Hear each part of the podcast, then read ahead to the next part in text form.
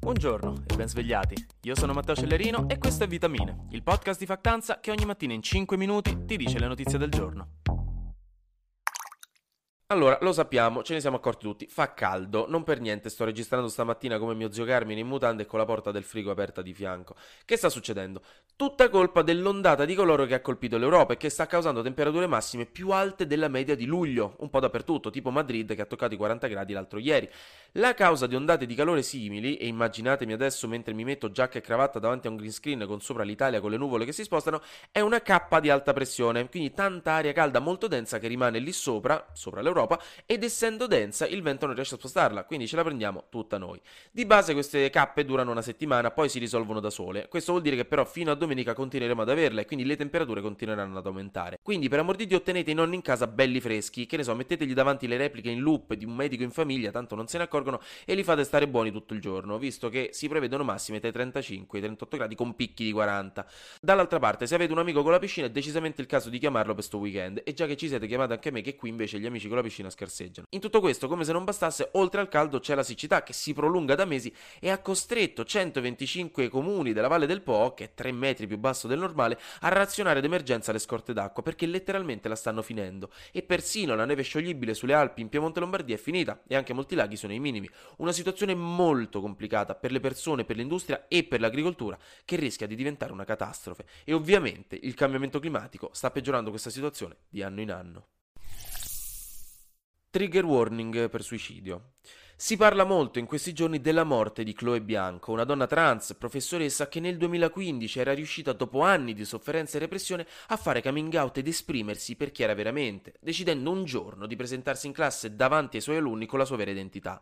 L'accaduto aveva scatenato una reazione brutale dei genitori, dei dirigenti scolastici e persino dell'assessore all'istruzione del Veneto e Chloe venne sospesa per poi essere relegata a ruoli di segreteria in giro per varie scuole, fondamentalmente per essere nascosta agli occhi borghesi di chi aveva paura di qualcuna che voleva solamente essere se stessa.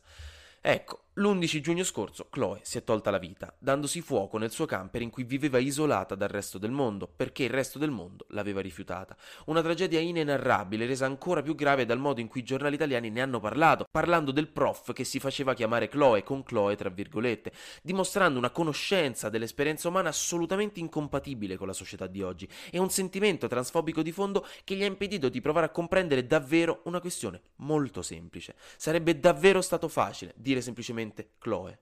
Questa è transfobia. E giusto per non farci mancare niente, nel mese del Pride, in Arabia Saudita le autorità hanno iniziato a requisire giocattoli e vestiti per bambini con i colori dell'arcobaleno perché incoraggerebbero l'omosessualità.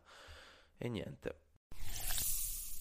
Rifacciamoci almeno le orecchie con tre flash news. La Federal Reserve americana, che è la banca centrale degli Stati Uniti, ha annunciato che alzerà i tassi di interesse dello 0,75%, l'aumento più alto dal 1994, per combattere ovviamente l'inflazione. Vi ho già detto un paio di puntate fa come funzionano i tassi di interesse in Europa, quelli in America funzionano uguale, solo pretendono che voi li capiate in inglese anche in vacanza a Rocca di Papa e non hanno idea di come guidare le macchine con le marce. Degli studiosi di un team internazionale hanno trovato l'origine della peste nera, i cui batteri avrebbero iniziato a circolare per la prima volta in Kirghizistan intorno al 1330 1938. Da lì, otto anni dopo, la peste bubonica avrebbe ucciso più di metà della popolazione mondiale. Infine, ottime notizie per chi ogni volta che qualcuno tossisce in metro sente ancora lo schianto delle torri gemelle. Il governo ha deciso che le mascherine FFP2 continueranno a essere obbligatorie sui mezzi pubblici fino al 30 settembre, quindi lì siamo salvi. Però in tutto il resto dei posti da ieri non serve più, quindi top. Il tutto mentre a causa della Omicron BA5 i casi Covid stanno risalendo, soprattutto a Milano, non si sa perché sempre qui deve succedere, insieme ai ricoveri. Sembra che si stia arrivando a una nuova ondata. Infine, la Brexit continua a fare casini. Stavolta mi ha fatto arrabbiare pure l'Unione Europea, che ha avviato una procedura di infrazione perché la Gran Bretagna si sta rifiutando di rispettare il protocollo nordirlandese post-Brexit, cosa che letteralmente viola gli accordi internazionali. Lo so, già il nome di quel protocollo sembra davvero noioso, quindi provo a spiegarvelo facile. In pratica, nell'isola d'Irlanda confinano l'Irlanda e l'Irlanda del Nord, che fa parte della Gran Bretagna.